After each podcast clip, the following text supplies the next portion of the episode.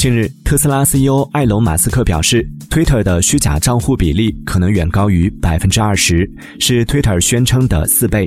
自己的报价是基于 Twitter 提交给 SEC 的文件是准确的。五月十六号，Twitter CEO 公开拒绝提供虚假账户占比低于百分之五的证据。马斯克称，除非 Twitter 证明虚假账户少于百分之五，否则交易无法推进。